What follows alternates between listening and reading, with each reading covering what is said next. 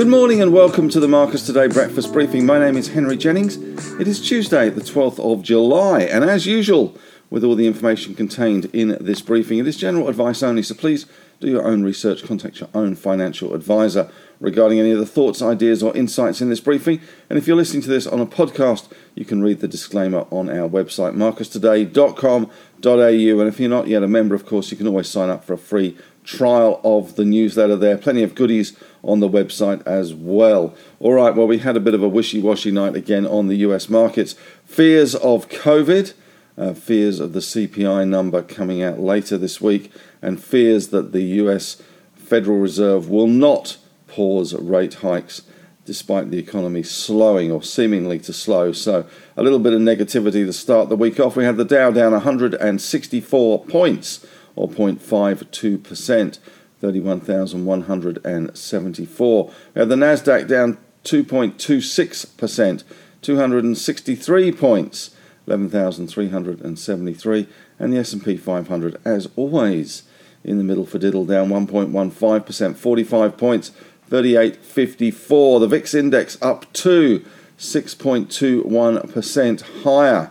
So a little bit of volatility, a little bit of hedging creeping back into US, I guess, in front of that very crucial CPI number. And of course, we do get US results kicking off this week as well, with a slew of of their banks uh, reporting towards the back end of this week. As a result of all this, we saw our SPI futures up 18 points or 0.28%, but nothing very exciting there, I have to say. In terms of uh, commodities last night, Brent crude pretty much unchanged, up 8 cents, 107.10 US dollars a barrel. The uh, WTI price down 0.69 of a dollar, 69 cents to 104.10.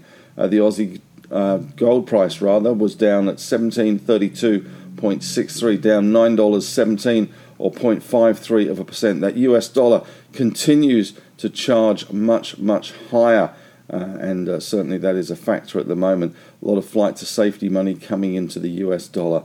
Iron ore down $2.11 1.85%, 111.65. And the Aussie under 67.50, 67.32 for that Aussie dollar. We had other commodities last night eased, uh, but across the board they were pretty mixed. We had copper down 3%, nickel up 1.6%, aluminium down 2.3, zinc down 1.2, lead up 0.8, and tin up nearly 2%. But miners overseas suffering BHP was down 3.5% in ADR terms, Rio down 2.2% in ADR terms, Freeport down 3.9%, Alcoa down 4.7%.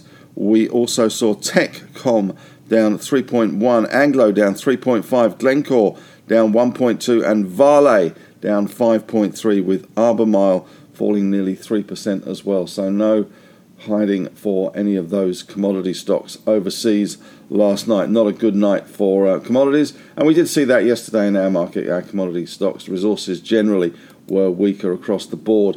Here you can see the S&P 500. Probably a lot of talk about Twitter as well. Obviously, it's lawyers at 10 paces as Musk is now refusing to buy Twitter, and Twitter is trying to enforce him to buy Twitter.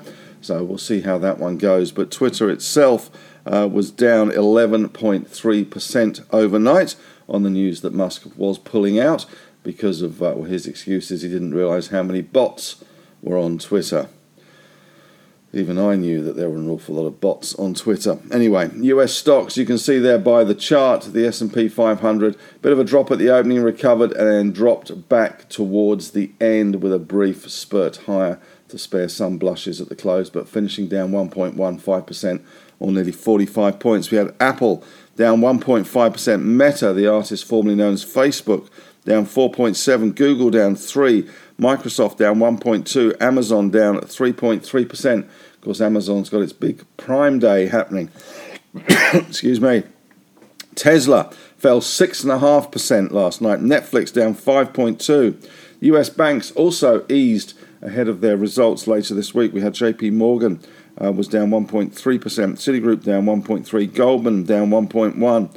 Bank of America was down 1%. Wells Fargo down 1%. And Block, the artist formerly known as Square, was down 5.7%. So that was going to infect our tech sector today with uh, SQ2 falling.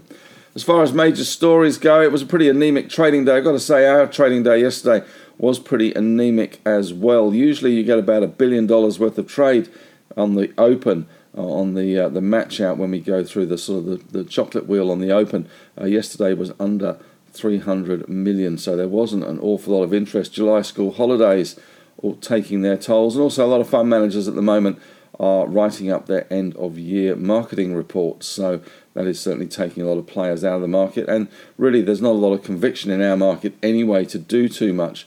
Uh, so the path of least resistance is taken, and at the moment that seems to be sell resources, hold the banks for the time being, but um, and the industrials, but resources very much under the cosh. And we saw the Federal Reserve's Bostic confident the US economy can handle another jumbo rate hike. The bond market is starting to price in a sharp deceleration in inflation over the next year on recession fears. Perverse, isn't it? Um, there we go. Uh, Chinese factory gate inflation cools as supply chains improve, but CPI inflation hits a 23 month high amid pork price volatility. And the probability of a US recession in H2 has risen, but unlikely to deter the ECB from hiking. Let's just remember that the ECB actually hasn't moved interest rates as yet. They have talked about it, and the German inflation rate is above 8%, yet the ECB still has yet to move. Strange days indeed. And uh, Antony Blinken has criticized Beijing for backing Russia. He says Biden and Xi to speak again in the coming weeks. And the US Commerce Secretary Raimondo says decision on China tariff rollback will be made shortly. Not sure what they're really waiting for. Maybe some maximum impact on the political scenes, but it's not going to make a big deal of difference to the inflation outlook for the US. And the Fed is now widely believed, at least according to some analysts, to unlikely to pause tightening in a response to the economic slowdown if inflation remains stubborn. The problem the Fed has is that although it may be that inflation has peaked, and we'll find out more about that from the CPI on Wednesday, but that if it does come off the peak, it just remains at elevated levels, stubbornly high for a long period of time. That is not a good scenario.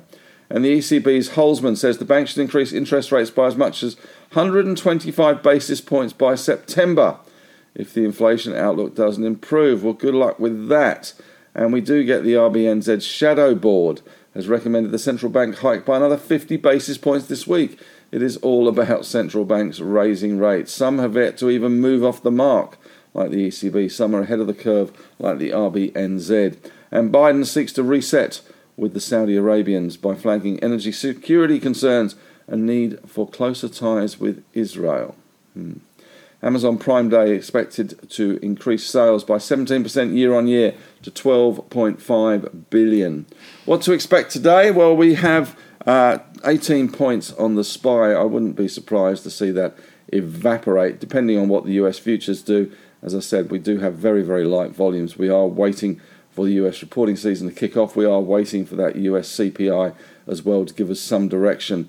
But uh, with resources under pressure, no real reason to buy the banks and industrials probably going a bit wishy washy as tech continues to fall. Um, I wouldn't imagine our market to be pretty uh, anything uh, spectacular today at all. Volumes will remain light, and when you get light volumes, it's easy for the algos and the computer trading programs to push things around quite a bit. As far as the yields go, 10 years in the US under 3%, still 2.99. Australia 3.50. Germany back down to 1.24%. That New York Stock Exchange FANG index has now tumbled to 4.5% last night with that VIX index doing well, up 6% to 26. Twitter, obviously, the focus with the lawyers set for a huge payday. Isn't it always true that the lawyers tend to always win? Anyway, that one's going to play out for a long time to come. Stoxx 50, uh, which the European indice of the 50 biggest and brightest in Europe, was down 1%. FTSE was unchanged. CAC down 0.6 DAX down 1.4, and this US dollar index is surging up another 1%. The Aussie under 67.50, And Morgan Stanley says the USD, uh, the US dollar, has yet to peak. So that is putting pressure on commodity prices as well. In local news, Shell is to shut down its Prelude LNG vessel after workers rejected a $30,000 a year pay rise. Yes.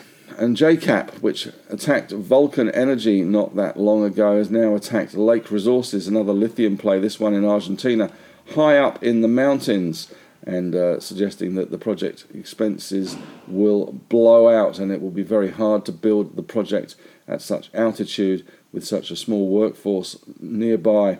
So, uh, certainly highlighting some of the risks of building some of these lithium projects around the world.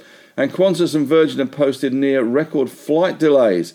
And Moody's has come out and said that Australia can cope with rate hikes as the job Trump jobs Trump fears.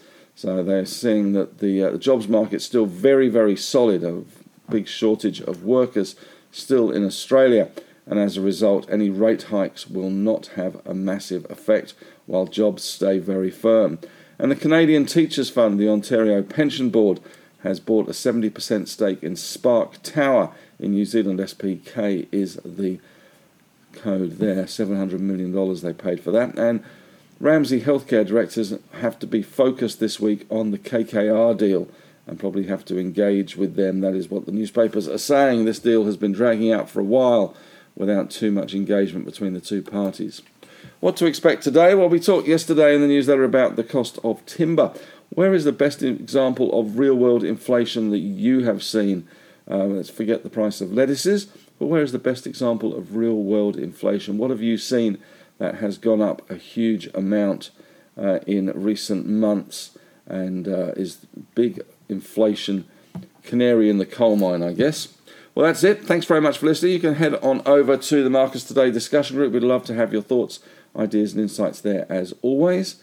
And if you're listening to this on a podcast, there's three other streams of wonderful consciousness out there. The Marcus Strategy podcast, which is our fly on the wall morning meeting. There's the On the Desk podcast, where the team in Melbourne discuss all things financial, and my On the Couch podcast, where I occasionally, uh, a couple of times a month, sit down with CEOs, fund managers, and people of interest to chat a little bit informally about what's happening, what they think, and where we're going. Last week, I sat down with Julian McCormack from Platinum Asset Management and we got his thoughts, which were somewhat bearish on where the market, where the economy is going, with a special focus on the US. So if you haven't listened to that, I would certainly urge you to listen to that. It is very interesting. Julian is a great, great thinker and a very good contrarian.